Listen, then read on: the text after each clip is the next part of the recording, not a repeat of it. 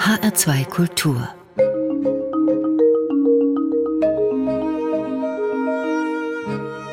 Doppelkopf Heute am Tisch mit der Theaterpädagogin und Erzählkünstlerin Selma Scheele aus Köln. Gastgeberin ist Juliane Spatz. Herzlich willkommen beim Doppelkopf, Selma Scheele. Vielen Dank für die Einladung. Selma Scheele, Sie sind seit 2010 als freie mündliche Erzählkünstlerin unterwegs. Sie erzählen Märchen, Mythen, Sagen und biografische Geschichten für jedes Alter. Und Sie tun das unter anderem in Kindertageseinrichtungen, Schulen, auf Fachveranstaltungen, auf Bühnen und Festivals, um nur einige Erzählorte hier zu nennen. Wo und für wen erzählen Sie denn am liebsten? Ja, das kann ich jetzt so pauschal tatsächlich nicht sagen. Ich erzähle eigentlich am liebsten überall da, wo ich das Gefühl habe, die Leute wollen wirklich eine Geschichte hören. Und das kann alles sein. Es kann auch mal vorkommen, dass ich in einer Schule bin und die Kinder haben eigentlich gerade was ganz anderes im Kopf. Einmal musste ich tatsächlich eine Erzählstunde in Berlin abbrechen und da hat sich herausgestellt, es gab eine Schlägerei vorher im Posenhof. Da war natürlich ein ganz anderes Thema wichtiger und da ist das das, was im Vordergrund steht. Insofern gibt es da keine Unterscheidung für mich, wo ich am liebsten erzähle. Hauptsache, wir lieben alle Geschichten und sind in dem Moment. Und die Bereitschaft ist da. Genau. Sie selbst bezeichnen sich ja als Deutsch-Türkin mit bayerischem Migrationshintergrund. Erklären Sie das. Naja, also mein Vater kommt aus NRW, aus Westfalen und meine Mutter kommt aus der Türkei. Die ist erst mit, ich glaube, Ende 30 oder sowas nach Deutschland gekommen mit meinem Vater zusammen. Und ich bin aber in München geboren und aufgewachsen, also sozusagen in, in Bayern. Habe das auch ein bisschen aufgeschnappt, wobei München natürlich auch ganz viel Zugraste sind, also jetzt nicht so viele urbayerische Personen, sag ich mal, aber der Dialekt und das Bayerische ist ja trotzdem auch dort. Und jetzt lebe ich halt in Köln. Ne? Und ja, das, der bayerische Migrationshintergrund ist ein bisschen ein Augenzwinkern.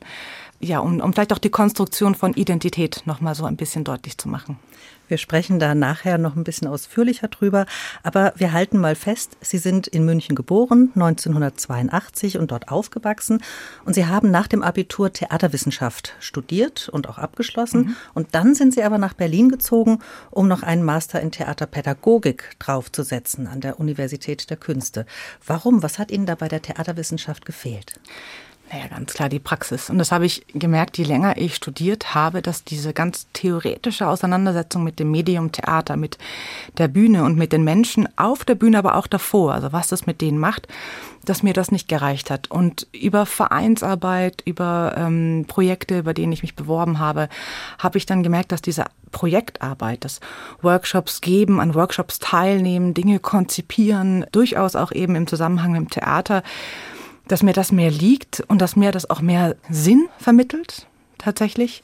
Allen voran ein Projekt, zum Beispiel in der Türkei, da haben wir Workshops mit feministischen Frauengruppen gemacht und da war auch das Theater eine Methode, um locker zu werden in der Gruppe, um vielleicht auch ein, ein Stimmungsbild abzuholen und so. Und das hat mir so viel Freude gemacht, dass ich dann nach diesem Aufenthalt in der Türkei diesen theaterpädagogischen Studiengang gemacht habe in Berlin, der ja wirklich also ganz viel Praxis einfach ist. Aber auch bei der Theaterpädagogik ist es nicht geblieben. Sie haben nahtlos einen Zertifikatskurs im künstlerischen Erzählen drangehängt, ebenfalls an der UDK, an der Universität der Künste in Berlin. Wie kam es dazu? Da muss ich kurz sagen, es gibt ein türkisches Sprichwort, das heißt Su akar yatağını bulur, also das Wasser fließt und findet schon sein Bett. Und so fühlt es sich manchmal an. Das theaterpädagogische Studium, da dachte ich schon, das ist es. Ja. Und dann gab's gleich im ersten Semester, glaube ich, ein Seminar mit Professor Dr. Christine Wadetzky zu Erzählstoffen und zu Erzählkunst. Und dann saß diese Dame da und hat mal eben einfach den Gilgamesch erzählt. Und ich war vollkommen platt. Und dann hat sie auch jede Stunde eine andere Erzählkünstlerin, einen anderen Erzählkünstler eingeladen. Und da war es um mich geschehen. Und ich habe gedacht, okay, das will ich machen. Und dann habe ich mich immer mehr darauf professionalisiert. Und da geht es ums mündliche Erzählen, was ja etwas ist, was wir alle im Alltag ständig anwenden, wenn wir uns von den Geschichten erzählen, die wir so erleben im Alltag, im Beruf, im, im Urlaub. Was ist es, was das mündliche Erzählen jetzt zur Erzählkunst macht?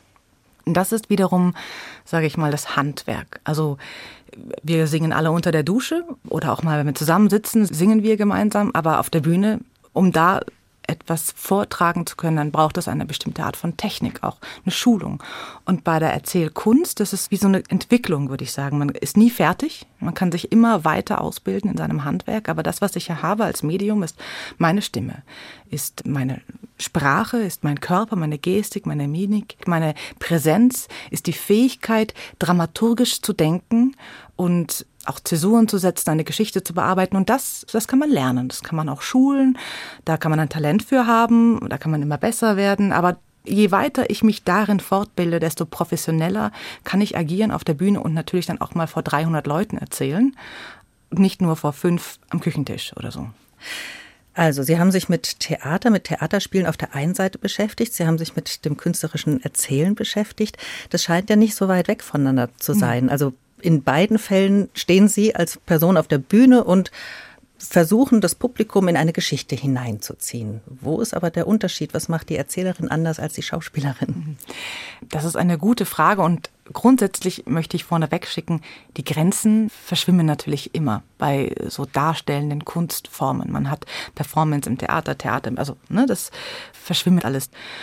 Aber grundsätzlich würde ich sagen, für mich ganz zentrale Unterschiede sind, Erstmal natürlich ganz klassisch die, die vierte Wand. Also, dass das Geschehen im Theater auf der Bühne stattfindet, quasi. Die Szenerie mit Bühnenbild, mit Licht, Kostüm und das Publikum schaut darauf. Und beim Erzählen ist es eben grundsätzlich anders. Ich spreche das Publikum direkt an. Und das, was ich auf der Bühne mache, mit meinem Körper, mit Licht, vielleicht auch, wenn ich noch jemanden dabei habe oder eben auch nicht, trägt alles nur dazu bei, dass das Publikum einen Film im Kopf hat wenn ich ein Theaterstück ansehe, dann habe ich vor allen Dingen das Geschehen auf der Bühne vor Augen. Wenn ich eine Geschichte, eine Erzählerin, einem Erzähler lausche, dann habe ich rückblickend, also zumindest geht es mir immer so, vor allen Dingen die Bilder in meinem eigenen Kopf in Erinnerung. Und wenn das klappt, dann hat es gut funktioniert. Auch weil die Erzählerin oder der Erzähler eigentlich ohne Requisiten, ohne Bühnenbild auskommt. Ja, meistens kann man wirklich ohne alles einfach jetzt hier eine Geschichte erzählen und man gleitet in eine Geschichte hinein. Man erschafft eine gemeinsame Welt, die eben vor allen Dingen in der Vorstellungskraft entsteht und da in ihren Bildern sich in den Köpfen der Zuschauenden und auch in meinem Kopf als Erzählerin entfaltet. Und das ist, finde ich, ein großer Unterschied zu dem Theater. Wenn Sie jetzt vor Publikum erzählen, dann erzählen Sie Märchen, Geschichten aus aller Welt, afrikanische, europäische Geschichten und Märchen aus Persien, aus der Türkei, aus Russland, aus Aserbaidschan. Grimms Märchen sind auch dabei. Wo finden Sie die? Also in erster Linie finde ich sie tatsächlich in Büchern. Ich habe eine riesige Wand bei mir zu Hause vollgestellt mit Büchern, die ich durchwälze. Und das sind eben tradierte Geschichten, Märchen, Mythen, Sagen. Und dort lese ich die Geschichten in den Büchern nach und es ist wirklich ein bisschen wie Perlenfischen. Also in einem Buch finde ich vielleicht zwei Geschichten, die mich interessieren. Meistens suche ich auch ganz gezielt. Ich möchte aus dem Land etwas haben oder zu dem Thema und schaue dann, was ich da irgendwie finden kann. Manchmal finde ich aber auch Geschichten, indem ich andere KollegInnen, an denen zuhöre oder auf Festivals bin und man tauscht sich aus darüber oder man hört eine Geschichte, recherchiert weiter und findet eine andere Version davon. Äh, manchmal schreibt man aber tatsächlich auch eine eigene Geschichte, erfindet sie selber oder biografische Geschichten finde ich auch ganz spannend. Also aus dem wahren Leben sozusagen genau diese Geschichten zu bearbeiten. Trotzdem nochmal die Frage, warum sind Märchen und Legenden und Mythen so ein beliebter Erzählstoff in der mündlichen Erzählkunst? Na, Sie haben es bereits angesprochen, die mündliche Erzählkunst. Sie ist mündlich, das heißt aber auch, dass mein Publikum eine bestimmte Art von Zuhörfähigkeit mitbringen muss und auch eine bestimmte Art von Kapazität hat, sozusagen. Es muss damit auskommen, was es im eigenen Kopf kreieren kann. Da sind bestimmte Strukturen manchmal schwieriger, viele Zeitsprünge oder harte Brüche und viele von diesen überlieferten Stoffen, die sind quasi von Mund zu Ohr, von Mund zu Ohr so glatt geschliffen, dass sie quasi für die mündliche Erzählung perfekt geeignet sind. In der Struktur, in dem Aufbau, in der Art, wie die Charaktere, die Figuren skizziert sind oder die Handlung skizziert ist. Und die sind sehr eingängig. Man kann sie wirklich auch gut weitererzählen. Literarische Stoffe geht natürlich auch. Ja, das ist, ist wunderbar.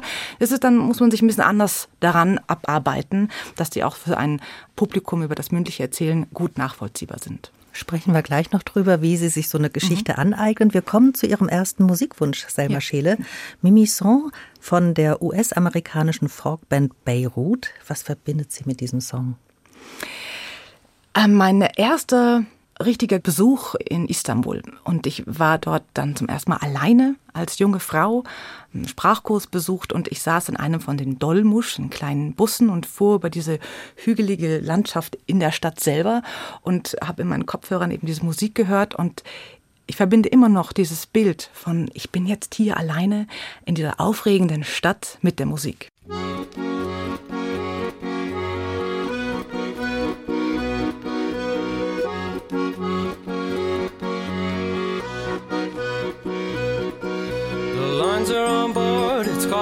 Offshore, but the wind blows. The children are here,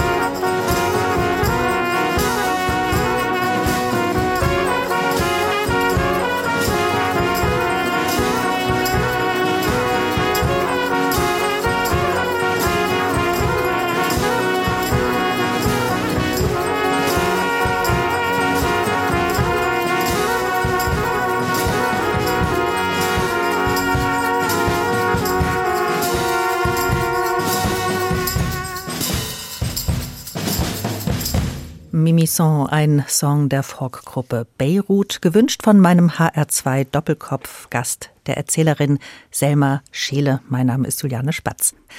Selma Scheele, wie würden Sie denn Ihre Beziehung zu den Geschichten, die Sie erzählen, beschreiben? Sie erzählen eigene Geschichten, Sie erzählen aber auch Märchen, die Sie in Büchersammlungen finden oder von KollegInnen gehört haben. Sie erzählen auch literarische Geschichten, Oscar Wilde zum Beispiel.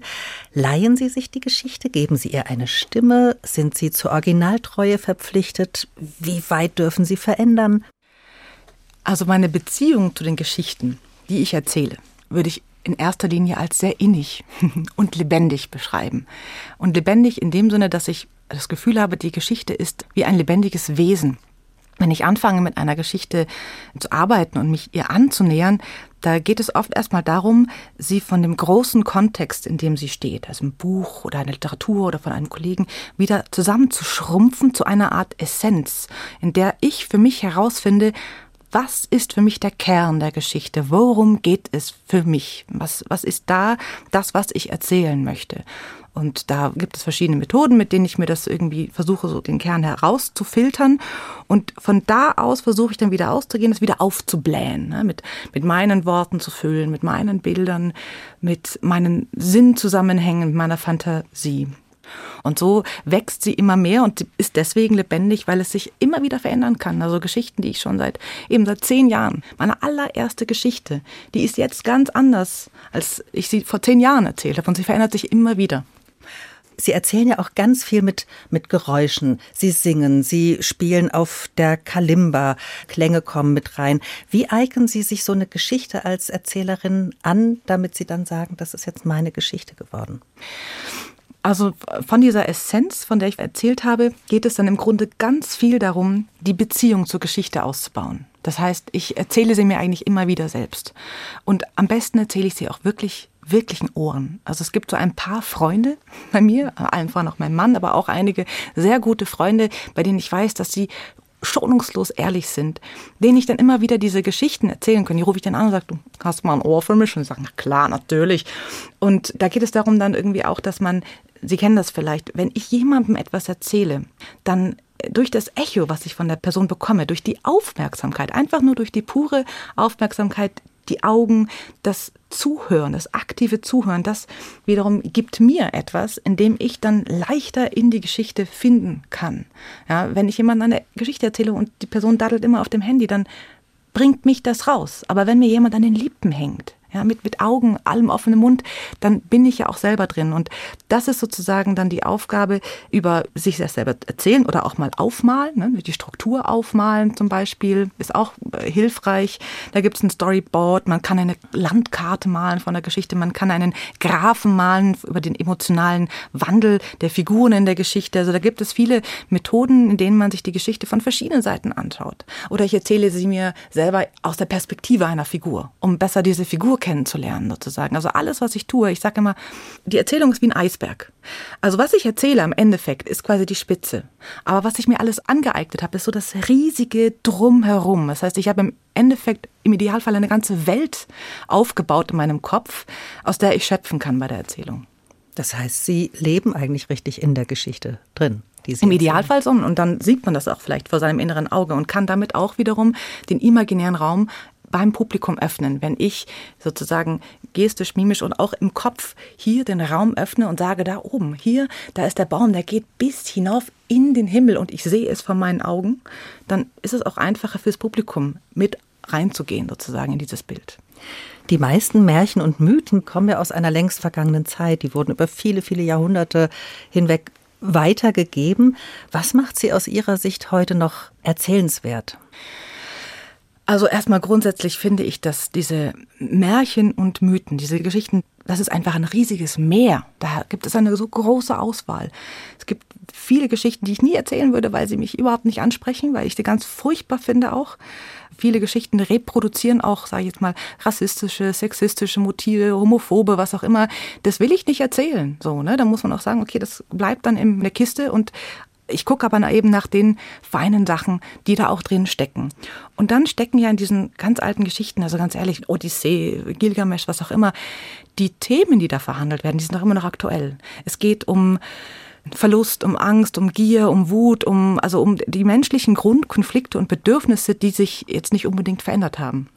Sie erzählen ja auch auf Türkisch, denn ein Teil Ihrer Familien Wurzeln liegt dort. Ihr Vater ist Deutscher, haben Sie vorhin erzählt, Ihre Mutter Türkin. Wo und wie haben sich die beiden kennengelernt? Das ist auch eine Geschichte. mein Vater ist in den 70er Jahren in die Türkei gefahren, nach Ankara, als Projektleiter von Studio Hamburg. Und er hat dort das Farbfernsehen sozusagen etabliert und hat dort bei TRT, mit TRT zusammengearbeitet. Große Fernsehsender, TRT gibt es auch heute noch. Und meine Mutter war damals dort die Leiterin der Kinderabteilung für das Kinderprogramm. Und da haben sie sich kennengelernt. Und es hat ein bisschen Arbeit gedauert, aber am Ende, sie kamen zurück nach Deutschland zusammen. Und 1982 wurden Sie dann in München genau. geboren. Fühlen Sie sich denn eher als Deutsche oder war das ein Aufwachsen zwischen den Kulturen oder schlägt Ihr Herz mehr für die türkische Kultur? Wo finden Sie sich wieder? Und das ist auch eine sehr interessante Frage. Und da tue ich mir immer so schwer, damit die zu antworten, weil wir ja oft, ähm, wenn wir an Kulturen denken, haben wir so abgeschlossene Systeme im Kopf. Ja? Und so habe ich das eben nie empfunden. Also ich empfinde mich nicht Teil eines abgeschlossenen Systems. Deswegen mag ich den Begriff transkulturell ganz gern. Kultur ist was Lebendiges, das sich ständig verändert. Ich bin ja noch groß geworden, 80er, 90er, also zumindest in dem Umfeld in München so ein bisschen gut behütet, da habe ich kaum was mitbekommen von irgendwelchen Diskriminierungen oder dass ständig mich jemand irgendwie gefragt hat, woher ich jetzt komme und was meine Wurzeln sind. Das habe ich nicht so erleben müssen. Ich muss auch sagen, ich habe einen deutschen Nachnamen. Das ist tatsächlich dann so, dass das bei vielen dann einfach nicht diesen Raum aufmacht, sofort nachhaken zu müssen, wo ich denn eigentlich herkomme. Insofern war das für mich alles ganz normal. Also, dass wir Ramazan gefeiert haben, also Zuckerfest und Kinderfest und Opferfest, aber auch Weihnachten, dass ich in die Kirche gegangen bin, wenn meine deutsche Oma da war, dass wir in der Türkei, wenn wir bei meiner türkischen Oma waren, ihr zugeguckt habe, wie sie gebetet hat. Also das war für mich einfach Normalität und ich habe es als Kind vor allen Dingen nicht hinterfragt und fand es auch alles ganz schön, so wie es war. Mit dem 11. September hat es tatsächlich angefangen, dass es einen anderen Diskurs auch in meinem Umfeld vielleicht gab. Den Anschlägen auf das genau, World Trade Center. Genau, und auch den Umgang vielleicht mit dem Islam an sich. Und vielleicht liegt es aber auch daran, dass ich da schon einfach ein bisschen älter war und mehr so mit der Welt zu tun hatte, um dann zu merken, dass man doch eigentlich eben mit diesen geschlossenen Kultursystemen ganz viel konfrontiert wird. Sei es, dass eine Person, die mich kaum kennt, mich anschaut und sagt, sag mal, warum trägst du kein Kopftuch? Und ich bin erst mal überlegen muss, warum denkt die denn, dass ich jetzt ein Kopftuch tragen muss? So. Das sind dann so Dinge, die ich aber erst später kennengelernt habe. Meine Kindheit war recht einfach so, wie es war. Sind Sie zweisprachig aufgewachsen? Ja, also äh, nicht ganz. Meine Mutter hat, glaube ich, irgendwann, als ich in die Grundschule kam, aufgehört, mit mir Türkisch zu sprechen, weil ich mich gesperrt habe als Kind, sagt sie mir immer. Insofern ist mein Türkisch absolut nicht fehlerfrei, aber ich habe es dann später wieder in Kursen mir angeeignet, weil ich gemerkt habe, mein Gott, das ist die Muttersprache meiner Mutter. Also die Sprache, in der sie emotional zu Hause ist. Ich möchte sie bitte gerne gut beherrschen. Und ähm, dann habe ich später eben nochmal Kurse gemacht. Aber so die frühe Kindheit, da bin ich auf jeden Fall zweisprachig aufgewachsen. Und was mögen Sie am Türkischen? Ähm, es gibt ja ganz viele Redewendungen in jeder Sprache. Und im Türkischen zum Beispiel gibt es ein Sprichwort, Bir lisan bir insan, iki lisan, iki insan. Das heißt übersetzt so viel wie, ähm, wenn du eine Sprache sprichst, bist du ein Mensch. Wenn du zwei Sprachen sprichst, bist du zwei Menschen. Und das ist für mich grundsätzlich das Schöne darin, wenn man mehrere Sprachen beherrscht. Jede Sprache ist ein, ein Fenster in eine eigene Welt, ist ein ganz eigener Kosmos. Und es gibt im Türkischen so ein paar Sprichwörter, so ein paar Redewendungen im alltäglichen Gebrauch, die schlüpfen mir auch immer wieder über die Lippen bei meinen deutschen Freunden, weil ich die so schön finde und ich da noch keine Entsprechung im Deutschen gefunden habe. Hm, zum Beispiel Geçmiş olsun. Heißt übersetzt eigentlich nur möge es vorbei sein.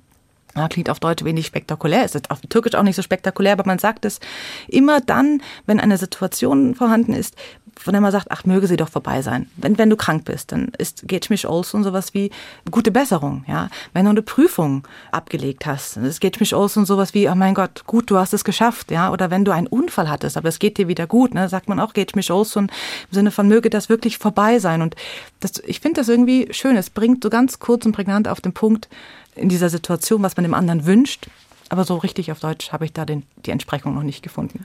Wie Sie das Türkisch ins Erzählen reinbringen, darüber sprechen wir gleich. Jetzt kommen wir zu Ihrem nächsten Musikwunsch erstmal, mhm. Selma Scheele, nämlich The Hand des iranisch-kanadischen Musikduos Nias. Was mögen Sie an deren Musik? Also dieses Stück vor allen Dingen erzählt eine Geschichte. Es ist quasi ein Dialog zwischen zwei Jägern und es ist wie eine Kettengeschichte aufgebaut ja, das würde vielleicht zu weit führen, wenn ich jetzt die Geschichte erzähle. Aber das liebe ich darin, dass darin eine Geschichte steckt, die man auch erzählen kann.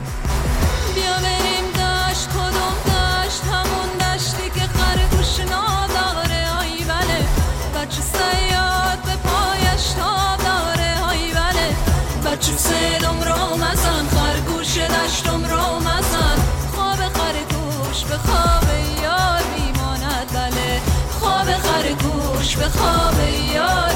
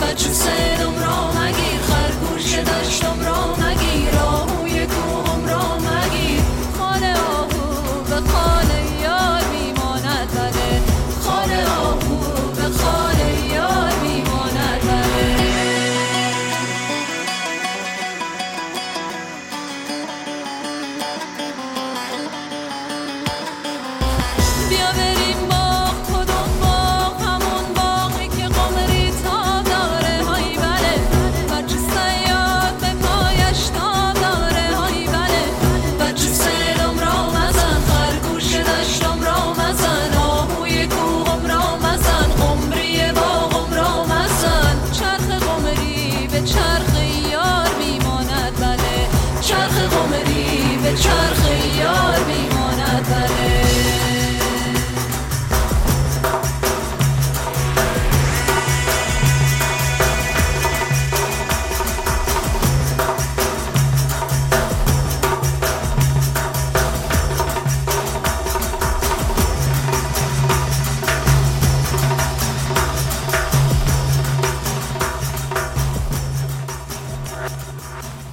The Hand von Nias hier im HR2 Doppelkopf. Zu Gast ist heute die Erzählerin Selma Scheele.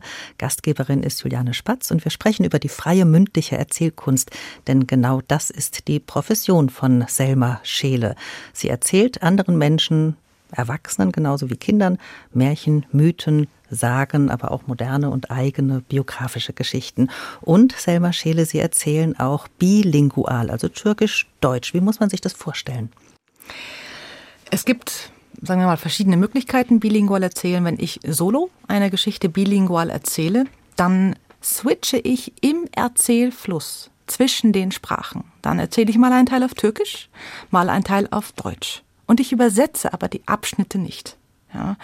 Und das Schöne ist aber, dass das Publikum ja, dem Erzählfluss folgen kann, den Sprüngen zwischen der Sprache folgen kann und trotzdem das Gefühl hat, alles zu verstehen. Und das liegt natürlich daran, dass wir im Kopf ne, durch Kontext uns vieles erschließen können, dass aber auch durch die Gestik und Mimik, durch die Präsenz von mir als Person sich viele Lücken schließen, die sprachlich jetzt nicht vielleicht sofort einleuchten und es hat auch so etwas Spielerisches beim Publikum. Es ist fast wie ein Rätsel. Da wird etwas erzählt in einer Sprache, die ich jetzt erstmal nicht kenne und ich bin nochmal ganz anders gefordert. Ich werde vielleicht auch nochmal ganz anders geweckt und manchmal löst der Klang vielleicht nochmal andere Bilder aus in mir und trotzdem bin ich inhaltlich irgendwie mit dabei. Also es ist ein ganz schönes Stilmittel und ich finde aber auch eine ganz schöne Erfahrung fürs Publikum mal zu sehen, da verstehe ich etwas nicht ganz hundertprozentig. Ja, das geht ja ganz vielen Menschen so, wenn man durch die Welt reist und dann vielleicht auch noch hierher kommt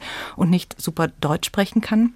Da auch nochmal zu sehen, ja, aber ich kann trotzdem vielleicht was verstehen oder trotzdem was vermitteln, wenn ich vielleicht noch Gestik mit einsetze, wenn ich mit Hand und Fuß erzähle sozusagen. Und das ist eben das Besondere, wenn ich alleine erzähle. Ne? Ich switche im Erzählfluss und dann kann ich aber auch im Duo erzählen, also mit meiner Kollegin Christine Lander habe ich einige Erzählprogramme, in denen wir als Duo auftreten.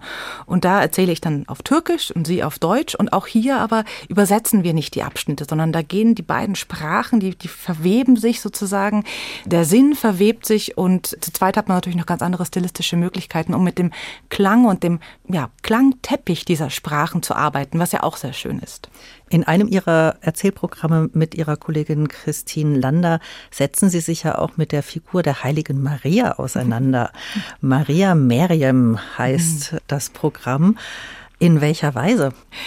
Ja, das war tatsächlich, wenn ich kurz anmerken darf, ein äh, Auftrag, den meine Kollegin bekommen hat, dies, zu dieser Figur ein Erzählprogramm zu erarbeiten. Und dann hat sie gesagt, das mache ich mit der Selma. Wir können schon gut zusammenarbeiten und es geht darum, eben die christlichen und die muslimischen Aspekte dieser Figur, dieser, dieser historischen Figur auch, aber auch dieser geschichtlichen Figur auszuloten, zu gucken, wo sind da Gemeinsamkeiten, wie ist das Leben von Maria oder Miriam, wie entspinnt es sich in den verschiedenen Quellen?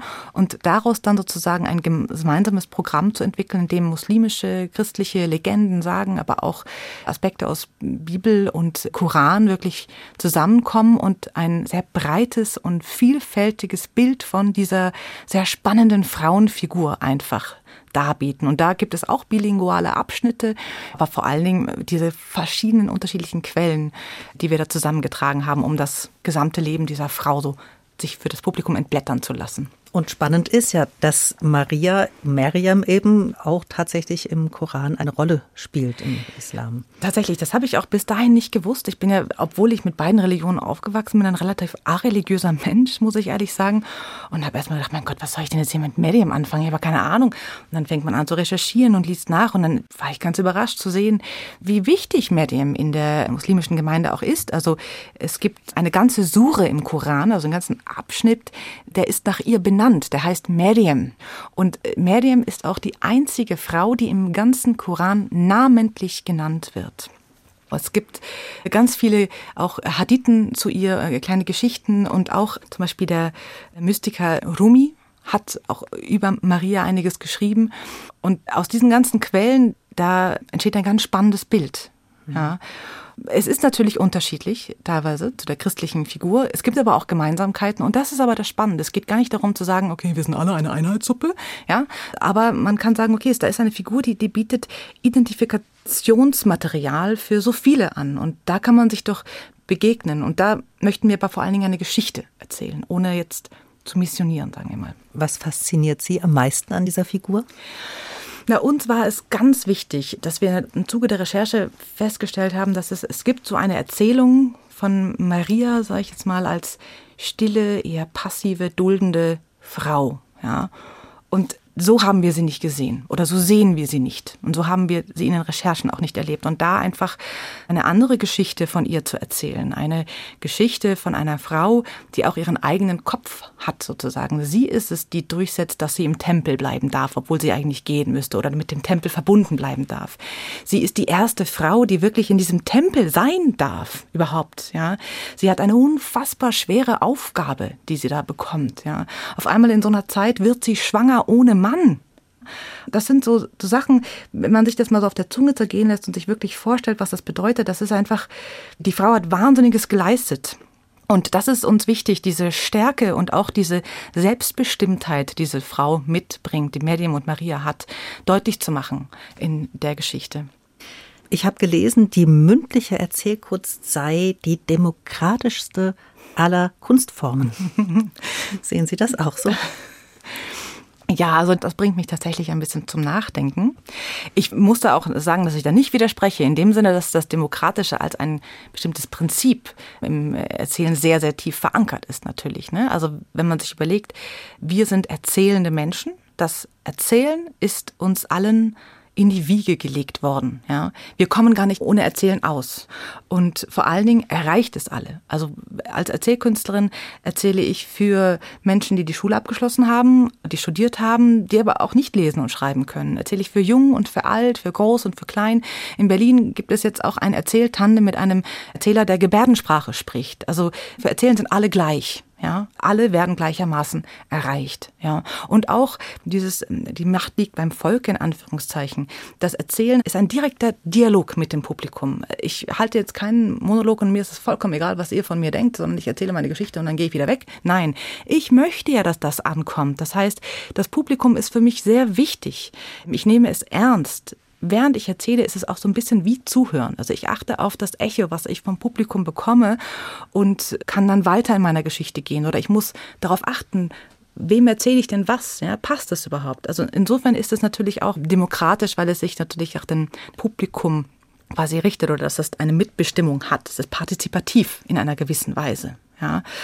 Ähm, aber? Ja, genau. Aber das liegt vielleicht aber an dem Begriff demokratisch der vielleicht jetzt gerade in der aktuellen Situation bei mir so Assoziationen weckt wie Gut und Böse, ne? die Demokratie versus die Diktatur. Und ich zumindest assoziiere Erzählen nicht mit gut im Sinne von, das Erzählen per se ist gut und rettet die Welt, sondern da denke ich zum Beispiel daran, dass es aktuell ja auch durchaus Menschen gibt, also PolitikerInnen, die auf großartige ErzählerInnen sind, ne? die erzählen ihren Menschen Geschichten, von ihrer Wahrheit. Da wird dann mhm. zum Beispiel erzählt, dass ein Krieg gar kein Krieg sei oder eine bestimmte Berechtigung habe. Diese Menschen, wenn ich die so reden höre, dann habe ich das Gefühl, die, die sind sehr gut darin, diese Sogwirkung zu erzeugen im Publikum, die auch wir als ErzählerInnen erzeugen. Und dann kann ich natürlich auch ein paar Samen pflanzen, die, wenn sie aufgehen, auch vielleicht eine negative Wirkung haben. Ja, ein, ein Gerücht, eine Geschichte, die andere Menschen diskriminiert, ausschließt, klein macht. Ja, das kann auch im Erzählen sehr schön manipulativ irgendwie eingepflanzt werden. Propaganda ist eine Art Erzählung, ja. Und das ist jetzt natürlich sehr zugespitzt, aber so im Grunde steckt für mich schon dahinter, dass wir uns bewusst machen müssen, welche Geschichten erzählen wir. Wollen wir alte rassistische Motive wiederholen oder was was steckt da noch alles drin oder auch Sexismus? Mein Gott, wie viele alte Märchen, das ist die Frau immer das schwache Ding. Muss das so sein oder haben wir nicht die Verantwortung vielleicht da mal andere Geschichten zu erzählen. Es gibt einen ganz schönen TED-Talk, der heißt The Danger of the Single Story. Ich weiß leider nicht mehr, wie die Erzählerin heißt, die da gesprochen hat. Ähm, aber da geht es im Prinzip darum, dass Stereotype nicht unbedingt unwahr sind. Aber das Problem ist, wenn man immer nur die eine Geschichte erzählt, wird sie auf einmal wahr. Und sie ist aber nicht wahr, denn die Realität ist viel breiter als diese eine Geschichte, dieses eine Vorurteil vielleicht auch oder das eine Stereotyp. Und das ist die Verantwortung der Erzählerin, des Erzählers. Genau. Sie sind ja im pädagogischen Kontext auch ganz viel als Erzählerin unterwegs und unterwegs gewesen. Zum Beispiel waren Sie involviert in dem Berliner Projekt Erzählzeit. Was haben Sie da erlebt? Das Projekt, das gibt es schon echt sehr lange und wird immer noch ähm, umgesetzt. Sabine Kolbe ist die Leitung davon in Berlin. Die war auch einer meiner ersten Lehrerinnen. Und da ist es so, da geht eine Erzählkünstlerin regelmäßig einmal die Woche in eine Berliner Grundschule. Und ich war eben ein Jahr lang in einer Berliner Grundschule über Erzählzeit eine feste Erzählerin. Und einmal die Woche ging ich dahin, hatte vier Schulstunden hintereinander und habe viermal hintereinander Geschichten erzählt, jeweils für eine Schulklasse. Und das über ein ganzes Schuljahr hinweg. Im Vordergrund steht dort auch mal ein bisschen die Sprachbildung, aber auch eben die Fantasiebildung. Angefangen habe ich bei dem Projekt mit kurzen Geschichten, zehn Minuten vielleicht, zwei kurze Geschichten hintereinander, dazwischen ein kleines Spiel, ein Ritual. Und äh, dann kommt man immer öfter und man merkt, okay, die Konzentrationsfähigkeit wächst, man kann immer tiefer gehen. Und am Ende von dem Schuljahr habe ich eine Geschichte erzählt, die dauert dann am Stück 30 Minuten. Und die Kinder sitzen da und hängen an den Lippen.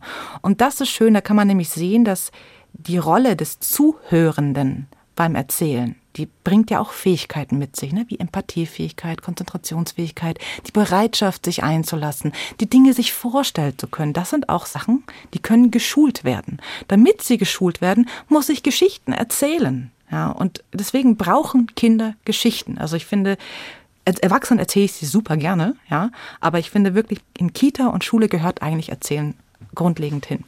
Wie ist das für Menschen, die die deutsche Sprache noch lernen? Kann das Erzählen auch da ein Türöffner sein?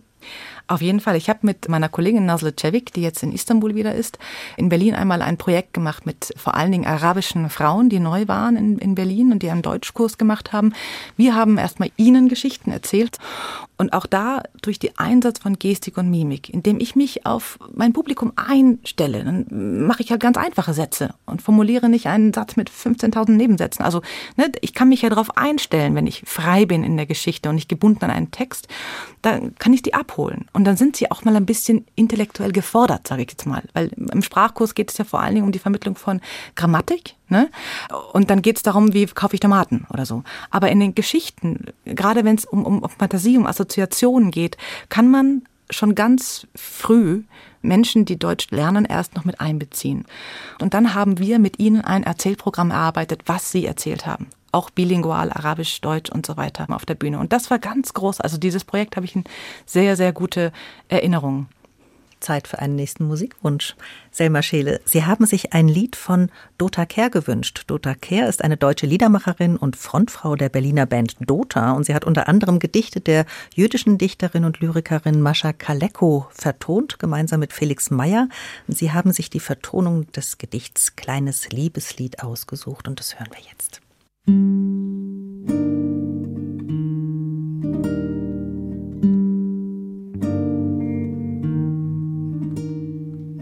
Weil deine Augen so voll Trauer sind und deine Stirn so schwer ist von Gedanken, lass mich dich trösten, so wie man ein Kind in Schlaf einsinkt, wenn letzte Sterne sanken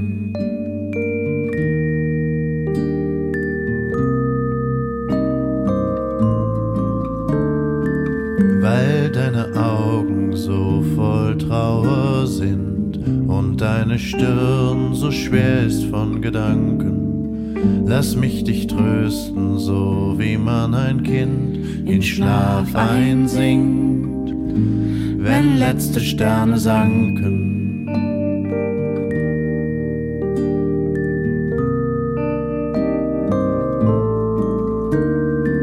Die Sonne ruf ich an, das Meer den Wind dir ihren hellsten Sommertag zu schenken, den schönsten Traum auf dich herabzusenken, weil deine Nächte so voll Wolken sind.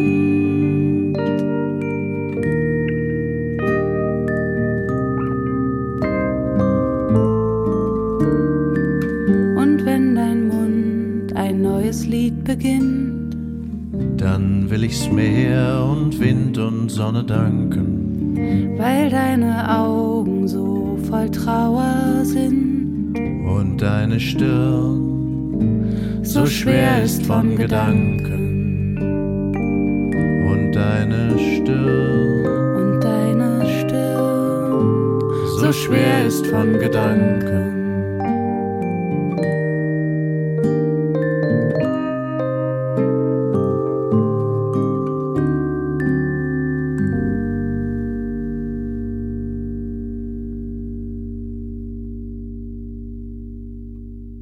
Kleines Liebeslied, die Vertonung eines Gedichts von Mascha Kaleko von und mit Dota Kehr und Felix Meyer.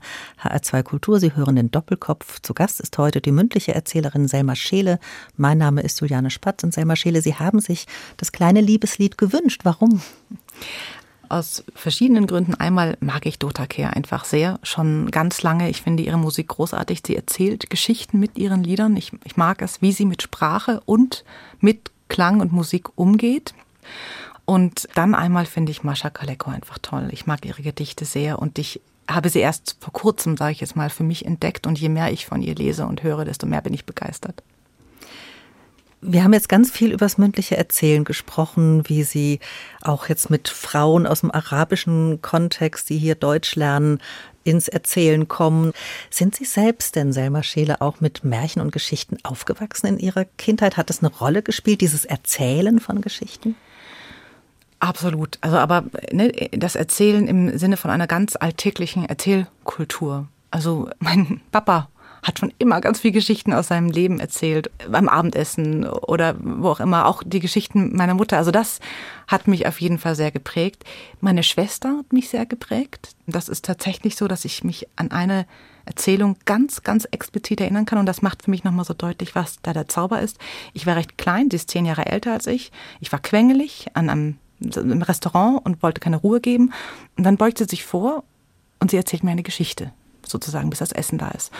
Und das Spannende ist daran, dass ich jetzt, ich kann mich nicht mehr daran erinnern, was sie gesagt hat, wie sie dabei aussah, wie lange es war. Ich kann mich aber an die Bilder erinnern, die ich als Kind im Kopf hatte und an die Gefühle, die ich gefühlt habe. Und das ist eine ganz prägnante Erinnerung und rückblickend würde ich sagen, da hat es angefangen. Mhm, da sind wir auch wieder bei dem, was das Erzählen alles auslösen kann. Lassen Sie sich dann auch von anderen Kulturen inspirieren, in denen das mündliche Erzählen vielleicht noch stärker präsent ist? Also so richtig mit einer Erzählkultur in Berührung gekommen bin ich einfach wirklich in Berlin. Also diese moderne Erzählkultur, die ich dort kennengelernt habe. Modern im Sinne von eine moderne Art und Weise, alte Stoffe zu erzählen. Ja, also sie sozusagen von dem alten Gewand zu befreien und ins Heute zu bringen, ne, was wir schon hatten, mit den Themen, die nie aufhören, aktuell zu sein, aber trotzdem mit alten Bildern. Und das fand ich einfach großartig in Berlin, diese sehr, sehr zeitgenössische Art zu erzählen. Und je länger man sich natürlich mit der Erzählkunst auch professionell befasst und tiefer einsteigt in das ganze Metier, desto mehr lernt man ja auch kennen, auch international. Es gibt eine internationale Federation of European Storytellers die machen einmal im Jahr eine große Konferenz und da kommen internationale ErzählkünstlerInnen zusammen und das ist großartig. Und da lernt man ganz viel kennen und da finde ich es schon spannend, immer mehr noch so kennenzulernen an, an Kultur, die auch immer noch gelebt wird, ne? traditioneller sage ich jetzt mal, alter Erzählkultur. Sie sind ja viel auch in der Türkei und haben da auch gelebt teilweise. Wie ist es da? Ja, also da muss ich sagen, dass ich nicht so eine gute Expertin dafür bin. Ich habe einige Sachen ein bisschen streifen können, vor allen Dingen aber in äh, der Auseinandersetzung mit meinem Mann. Also mein Mann ist Sasa-Kurde aus der Türkei. Und wir haben vor ein paar Jahren uns an einen Stoff gewagt, an eine Art Sage, eine recht lange Geschichte, eine kurdische, die eben auch bei den Dengbeji äh, gesungen wird, sozusagen. Wer sind die Dengbeji? Dengbeji, das ist auch eine sehr gute Frage. Und dazu könnte man eine ganze Stunde füllen, mindestens, wenn nicht mehr. Die Dengbeji sind quasi das Gedächtnis kurdischer Kultur, kurdischer Geschichte. Ne? Also über die Jahrhunderte, vielleicht auch Jahrtausende so lang, weiß ich jetzt nicht. Aber früher konnte man nichts aufschreiben. Ne? Und später war dann die kurdische Kultur ganz oft unterdrückt oder die Sprache verboten.